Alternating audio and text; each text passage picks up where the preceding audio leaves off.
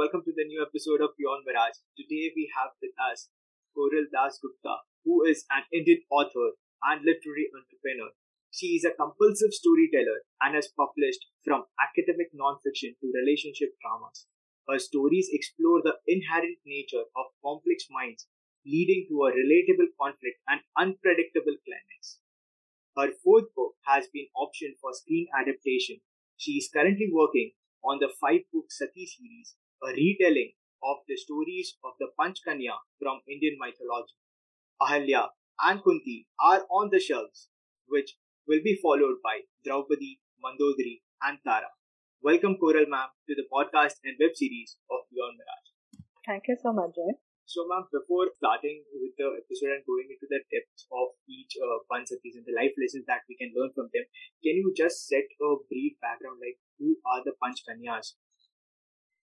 So, Panchkanyas are uh, the five such women which the Vedas have called that said that if you um, chant the names of the five Kanyas, then you get a lot of spiritual power and your basically what the Vedas say is that your sins are dismantled and you uh, feel that uh, that power, the spiritual power, uh, feminine power, or not even feminine, the spiritual power inside you. So Panchkanyas, when translated in English, it becomes five virgins. And these five virgins of Panchkanyas are uh, Ahalya, Kunti, Draupadi, Mandodari, Tara. This is the order in which the slok, sloka mentions in the Vedas. So the Sati series is coming up exactly in this order. Ahalya, Kunti, Draupadi, Mandodari, Tara.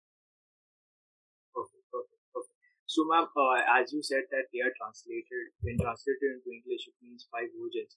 So uh, uh, there's a question that pops up in my mind, like uh, when you say a literal meaning of virgin, that's that's not how we could look at it, right? There must be a deeper aspect to it because uh, when I see a common defining feature in all kanyas, they are associated with one or more men within a socially acknowledged wedlock or consensual companionship. Like Ahalya with uh, Gautam Rishi and Indra, Tara with. Vali and Sugriv, then Mandodari with Ravan and Vibhishan, Draupadi with uh, her five husbands, and Kunti with Pandu and the three gods.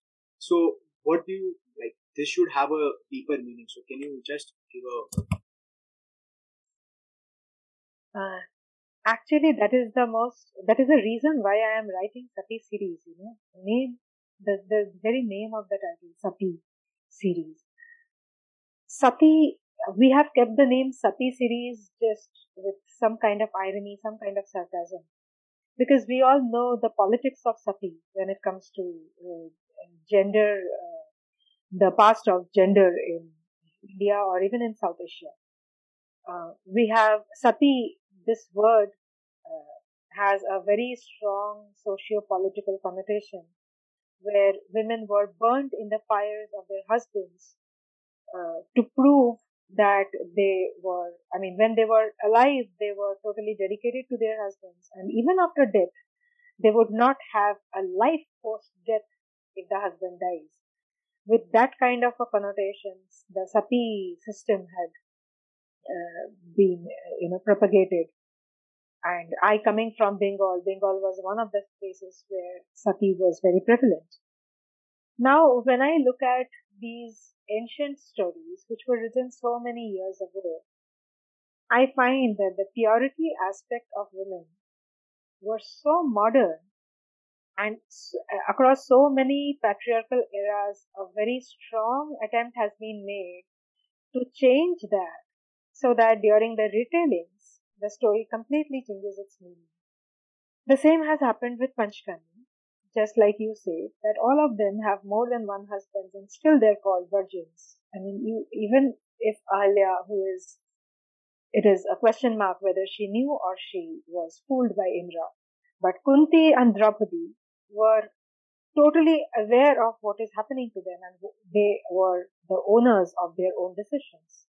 And I see in these stories that, and not only in these stories, if you look at Hindu philosophy, and when I say Hindu philosophy, I very specifically use this word, which is very different from the religion that is Hindus. When it came to religion, a lot of uh, things were pushed down our throat by religious gatekeepers. But Hindu philosophy is very, very progressive and modern. Hindu philosophy never considered anything, it never gave importance to anything which is temporary. It always looks at something which is broader, which is more permanent, which is more universal. So when it comes to the purity aspect, it picked up the purity of mind and it never ever talks about the purity of body. Body doesn't matter in Hindu philosophy. Body is temporary. It is home for a very short lifespan. Whereas, whereas the soul finds its home in the universe. It is spread and it is timeless. So, Hindu philosophy doesn't give any importance to the body. It only sees that how strong the, uh, how strong the strength of character, the strength of mind, what was behind a particular decision, and how did the decision impact not only the individuals in taking themselves ahead, but also their decisions, how did they did it influence the society as a whole? So not only Panchkanya, when I look at the women from mythology, be it Sita, be it Chitrangada, who are not a part of Panchkanya for that matter, I find that their decisions were very, very modern. But when I heard the stories as a child, I was told that uh, you know, women must be very careful about their bodies and about their decisions. Because even if a decision, even if something happens or some, you do something which is not intentional, like Ahalya, something that is not intentional, but it leads to a result which is not acceptable or to yourself or the society or both. Then the punishment goes to the woman. This was the way the stories were told to us.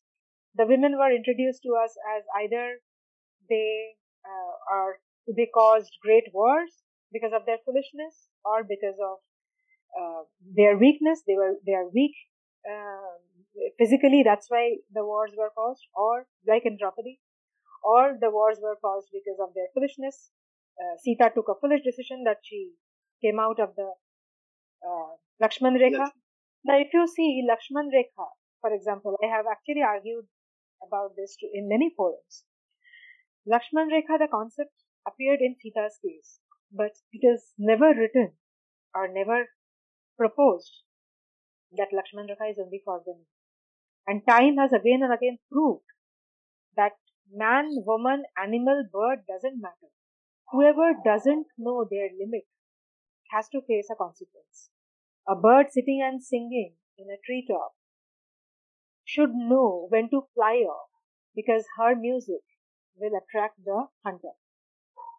So, uh, uh, uh, Lakshman Rekha applies for everybody. Maybe in the story it appeared for Sita, and the stories were told to us in a way that Sita crossed the Lakshman Rekha and Ravan came.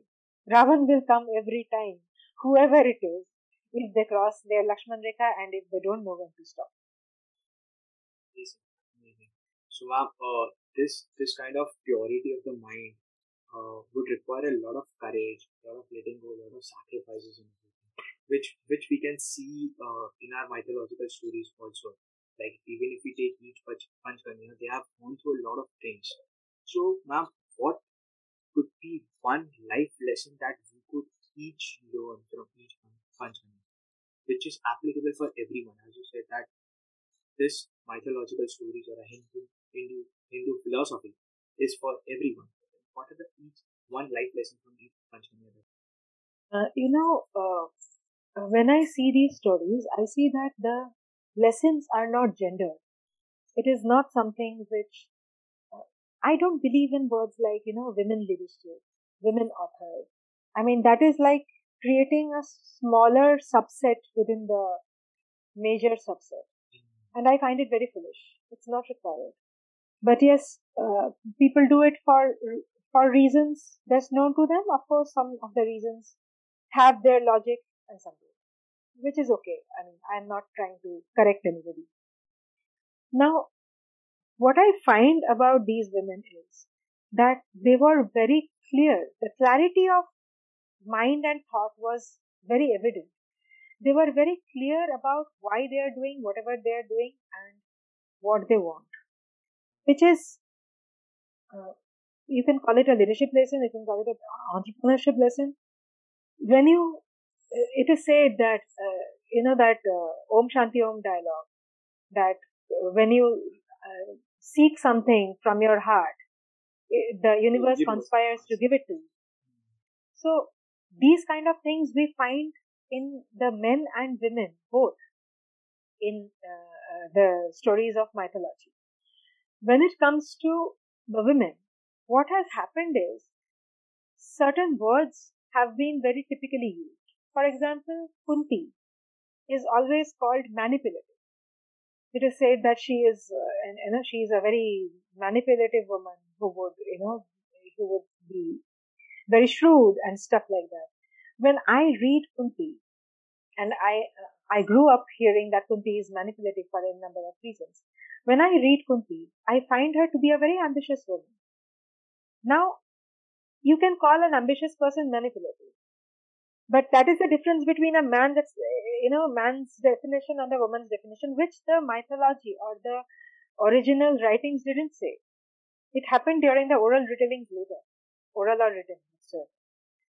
So, uh, when a person is ambitious, their decisions will be very much pointed towards their goals. They don't deviate from that and they can do anything to be able to reach there. Now you say that for Krishna it is Krishna Lila and for Kunti it is, you know, manipulative. That is something that has happened again and again. And so when it comes to leadership lessons from these five, all the five, the leadership lesson is very clear that they are very, very, they have complete clarity of what they are getting into and how things are moving in one way they are challenging destiny in the sense that they are not accepting that certain things are happening to them and it's not in their control. They are constantly trying to, you know, fight destiny, fight whatever they don't agree with for something they want. Secondly, when it comes to, uh, I mean, in Ahalya, I had, uh, the way I had seen the story is, it happens with women again and again that they are stopped and they are told that this is what you should go for and this is what you should refrain from. So in Ahalya, we, I saw that this, there was this woman who was denied certain rights and given certain things as her own. So she made a castle out of a hut. That was her, you know. Now, of course, uh, yeah, the hut would not look like a seven storied building. But what she does is she tries to look for beauty in nature, moonlit night, the fireflies, the stars, the flowers that she can bring to decorate her hut. That itself makes it, uh, gives it a castle-like feeling. For Kunti, as I say, that it always, I always had this question in, my mind that what was that mantra that Durvasa had given her, which got her to call uh, devas to uh, birth her children. So when I look at it now, I mean, we know that astrology is a mathematical collection, uh, uh, you know, compilation. Then there is mathematics in astronomy, and I could, I had a feeling, uh, I mean, much way longer before I wrote it, that there must be something related to physics, astrology, astronomy. Otherwise, in Hinduism, if you see most of the devs, devas and devis, they are the manifestations of nature. Hindu philosophy considers nature more powerful than mankind. So, all different dev devis are different forms of nature. Sometimes one form of nature has more than one, uh, you know, representation. Like Indra and Varun, both are god of water. Sun and Agni, they are present in two different forms, but both are giving light and energy. So, uh, when I look at that, I figure that uh, Kunti, uh, for example, she has to be a mathematical genius to be able to crack a code which will get her to dr- draw those uh, natural forces towards herself for something that she wants. You see, uh, if you see, there are so many pujas that are done for the birth of a child, right? Many pujas. कहा जाता है कि इनका पूजा करो इनका पूजा करो you will have a son you will have a child so in order to we do those pujas why so that the blessings will come to us and we will have children. That is the traditional belief. Now she gets those devas to come to her. That means she is capable of chanting those mantras to the extent that they don't just bless her. They give her what they want right? They are personally coming to her. So this is the kind of observation that I am making. Simply trying to figure or trying uh, my, my interpretation, the way I am looking at the story, which says that these women had been extremely underestimated and we haven't seen who they are. And you were just talking about the name Panchkanya. It's the sloka says that if you remember Panchkanya regularly, you, your sins are dismantled. I had been thinking about why it is said as well. Now I have just written Draupadi and submitted, and I am working on Mandodari. And now, after four, I mean, after really spending time with four women of these, I can tell you that the slok is not just talking about remembering these women to dismantle scenes. It is talking about far more. It is saying that you have to keep these panchkanya in your thoughts. The more you think of them, the more your mind blocks will open. The more you think of them, you will figure how fiercely independent they were and how fiercely uh, they had taken themselves forward in a situation when there were lots of boundaries which tried to stop them. This gives you a lot of independence. This gives you a lot of liberty. And that is your spiritual power that you are draining. Just chanting them is not what the sloka is talking about. The sloka is talking about spending time on their stories and trying to understand who they were. So, ma'am, uh, as you said that they were the great leaders, and we should keep them in our mind so that our mental blocks open up, and so that we could take better de- decisions. And I believe that we could take better decisions only when we would have clarity. Also, one of the common elements that I feel uh, is the loss in their legends. Like Ahilya is cursed and abandoned by her family. Then Tara loses her hus- husband. Draupadi loses her five sons. Mandodari loses her husband, sons. And so, how do you build that kind of mindset that even if you have that loss, you have that clarity in your thoughts so that you take better decisions? So, how do you do that in a real life and practical life? Jay, you know, you look at any great literature. It could be Shakespearean literature, it could be Indian epics, any great literature, or life for that matter. These literature are so revered and loved because they are very close to life, and their relevance never goes away. It's still relevant. Look at any great literature or life, and you will find that all of these are great tragedies. Life is tragedy. We try to you know, negotiate happiness in between. That is why it is said that find happiness in small things, because big things may or may not come to you. You should be able to find happiness in small things. Uh, a color, the green or blue color, should be able to give me happiness. It should energize me. That is where I reduce myself to my basics. I see a lot of white behind you that pristine white should be able to give me a sense of peace. It can come that easily, or it may not come at all. You know, it is up to me whether the white behind you gives me happiness or it doesn't do anything to me. That is the reason why they say that keep your expectations very basic. You look at any literature, they are any great literature, they are all tragic literature, where nobody exactly gets what they want. Nobody gets everything totally.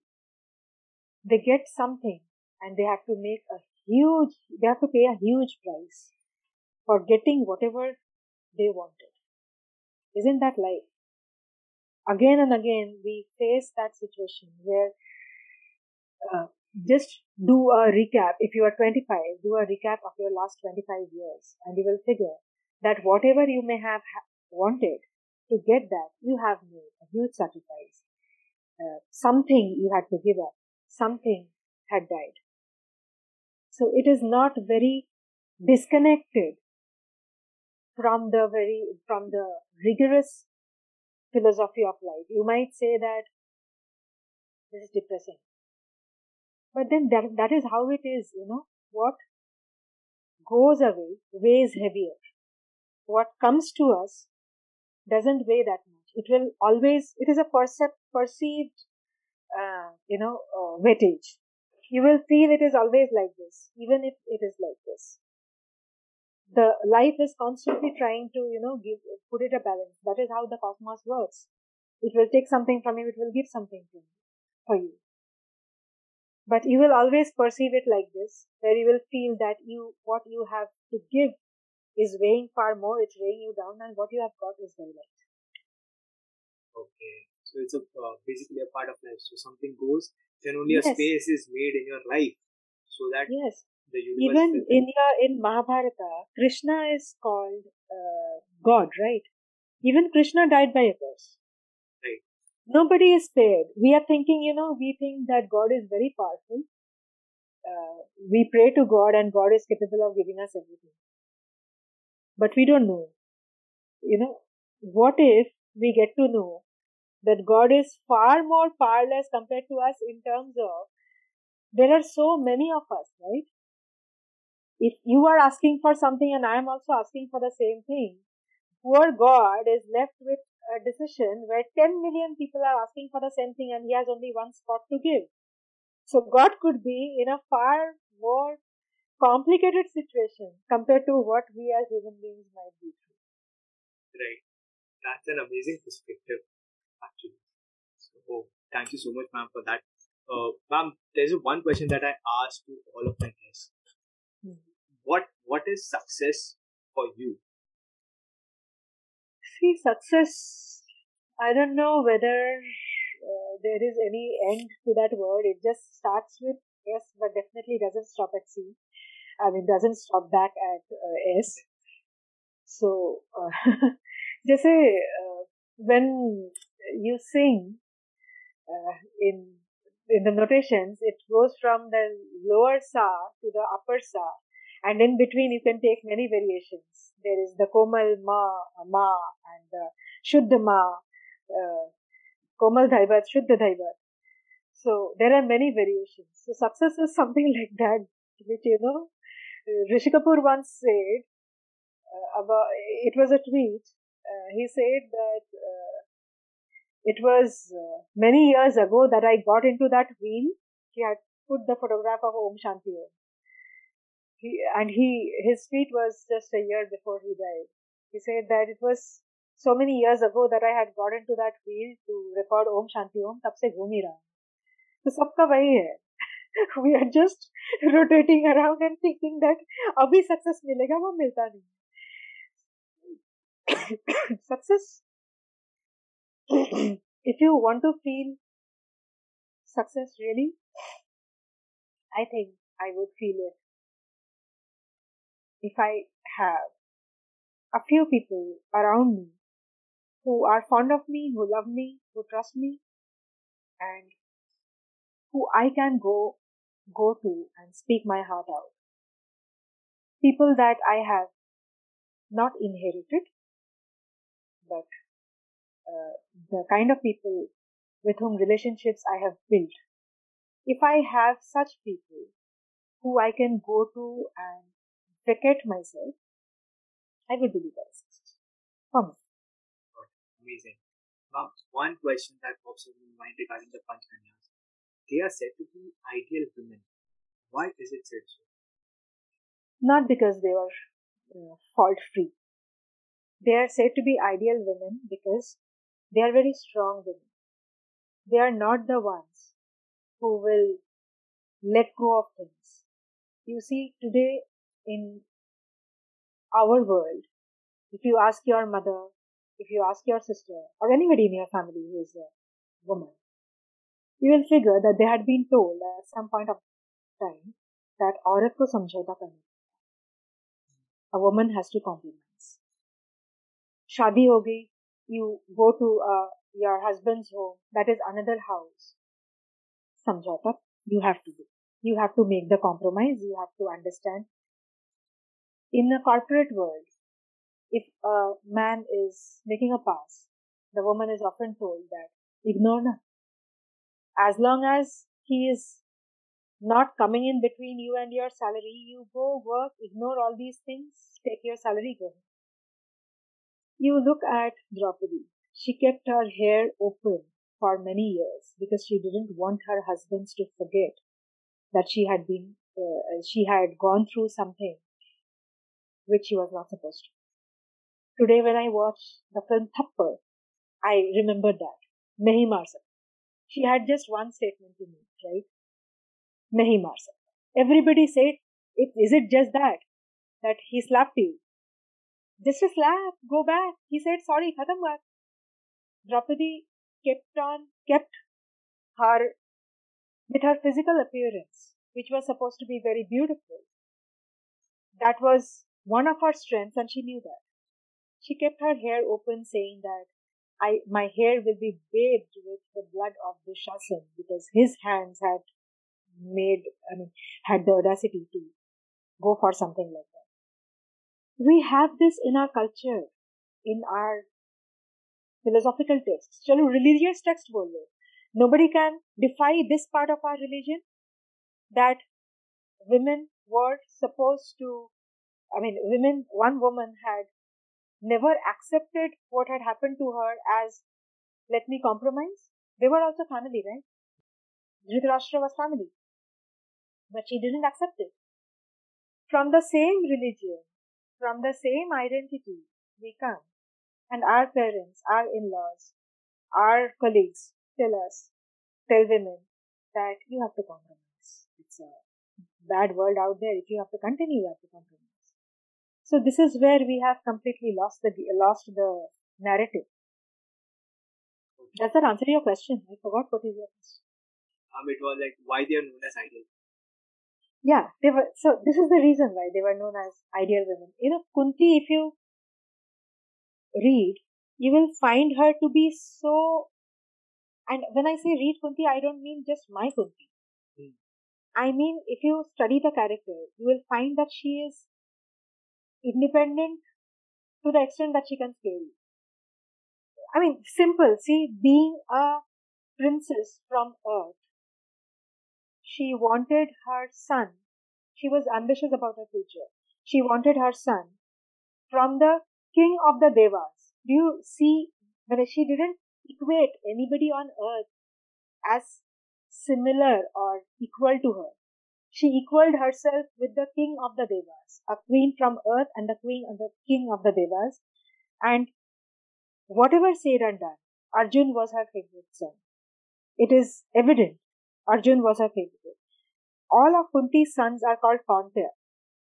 Kunti's original name was Pritha. Partha is only Arjun. Yudhishthir is not Partha. Kunti's basic identity, Pritha, which she was born as. Later she was adopted by Kunti Kunti so she became Kunti. Hmm. So her I so her identity, her basic identity was shared with only one son, and that is Arjun. So she was very, very fiercely independent and scarily, you know, uh, she followed what she wanted to. She was far more independent than Draupadi.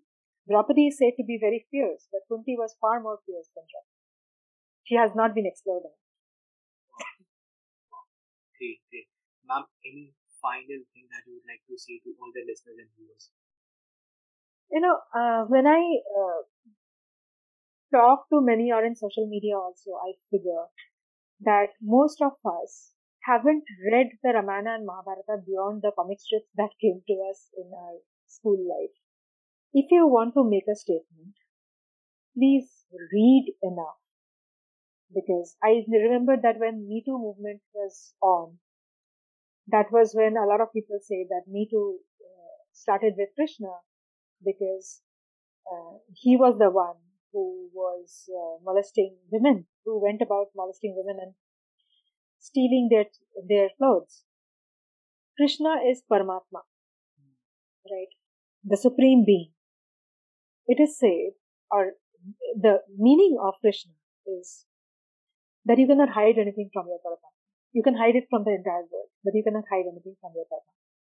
And even if you try to hide anything from yourself, Krishna will strip you of it. That is the metaphorical meaning of that story where gopiyas are bathing and Krishna steals their clothes because there's nothing that you can hide from Krishna. Mythology is too full of those.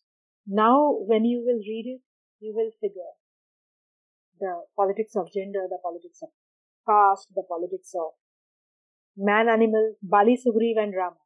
That is a man animal politics, right? Bali was the one who was free. Sugriv was the one caged. If you look at it that Tara was in between, observing both. The one that is free and the one that is caged. One of, so, you know, one of her husbands was friendly to man, the other was not. The other was wild. I don't necessarily need to make a statement on whether Bali's death was right or not. That I will write in the book.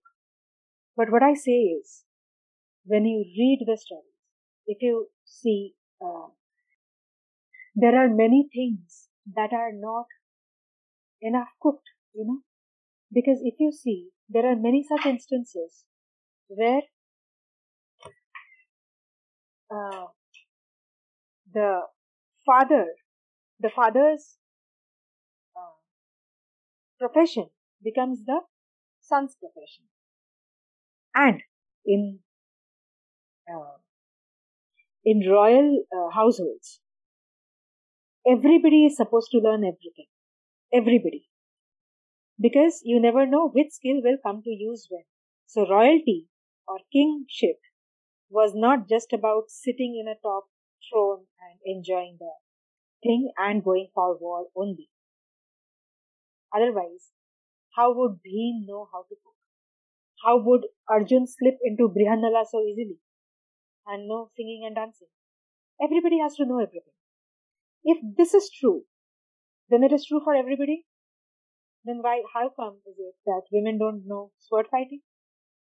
Now, if you read, you will see, figure many such moments where women are not kept in the corner to cry and complain. There is evidence of Chitrangada, who is a warrior princess, and that too from a land like Manipur, Tripura, which is in the northeast. And then I hear northeast is the uh, most disregarded and you know it receives a step motherly treatment from the rest of India. Our epics have mentioned northeast. How could we keep it away? There are many such things. Maya, who created the Palace of Illusions, right? Hmm. Mandodari, Ravan's wife, was Maya's daughter. Maya's, yes. Then if Lanka is a Maya Nagari, why shouldn't I assume that it was created by Mandodari? You know, there are many such questions which will constantly come and hit your mind. So instead of making foolish statements without reading the epics, please don't go back to read it. Your own literature has the vastest kind of independence that you can receive from. Trust me, our past, our literature, and this is not something that I'm saying from any political or, you know, agenda driven uh, narrative. I have really gone through it. That's why I know that if you want and if you read, you will find how fiercely independent and liberating our own past was. In between, there had been many years of patriarchy where we had been told, that this is what we can do, this is what we should do, and this is what women should not do. So go back to your past, you will figure that your present feminism is probably a percentage of the kind of liberty we had in our past.